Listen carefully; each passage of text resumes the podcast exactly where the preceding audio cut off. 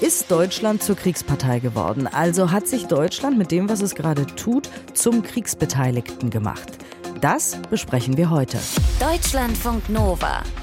Kurz und heute. Mit Diane Hielscher. Deutschland hilft der Ukraine offenbar militärisch deutlich stärker, als bis jetzt bekannt ist. Das zeigen Recherchen von der Zeit und dem ARD-Magazin Kontraste. Demzufolge teilt der BND eine Menge Informationen mit der Ukraine und das schon seit Monaten. Es geht um Informationen, die für das ukrainische Militär wichtig sind, um dann wiederum erfolgreich mit diesen Informationen Schläge gegen die russische Armee durchzuführen. Jakob Vogel aus den Deutschlandfunk Nova Nachrichten hat sich die Recherchen für uns angeschaut. Was sind das das ganz konkret für Informationen, die der deutsche Geheimdienst da an die Ukraine schickt? Wir reden hier über Satellitenbilder und über Textberichte. Und inhaltlich geht es bei den Bildern um hochaufgelöste Fotos von russischen Stellungen oder von einem Flugfeld, auf dem man ganz genau sehen kann, wie viele russische Flugzeuge da stehen und wo das genau liegt. Die Bilder, die kommen von kleinen Satelliten, die der BND und die Bundeswehr zusammen betreiben. Und die machen auch gestochen scharfe Bilder bei dicken Wolken. Ansonsten übermittelt der BND laut der Recherchen der Kollegen auch eine Menge Textberichte. Also da geht es teilweise um Beschreibungen, was der BND BND wo entdeckt hat, teilweise aber auch um abgehörte Funksprüche und Handygespräche.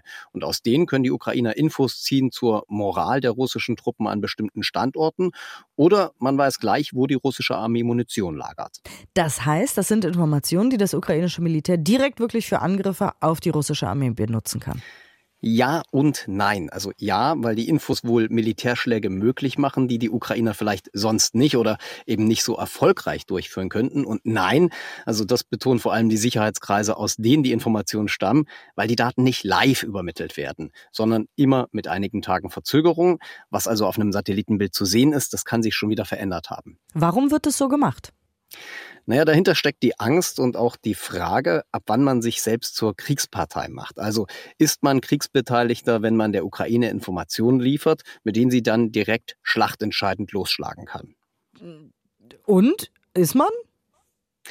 Ja, das hat der BND laut den Recherchen von Jurafachleuten prüfen lassen und die sagen, die Datenweitergabe, also so wie sie gemacht wird, sei gesetzeskonform und bedeutet wohl auch keinen Kriegseintritt Deutschlands. Ob das natürlich Putin auch so sieht, das steht auf einem anderen Blatt. Aber andere Länder liefern ja auch solche Informationen. Ne? Da ist der BND ja nicht alleine.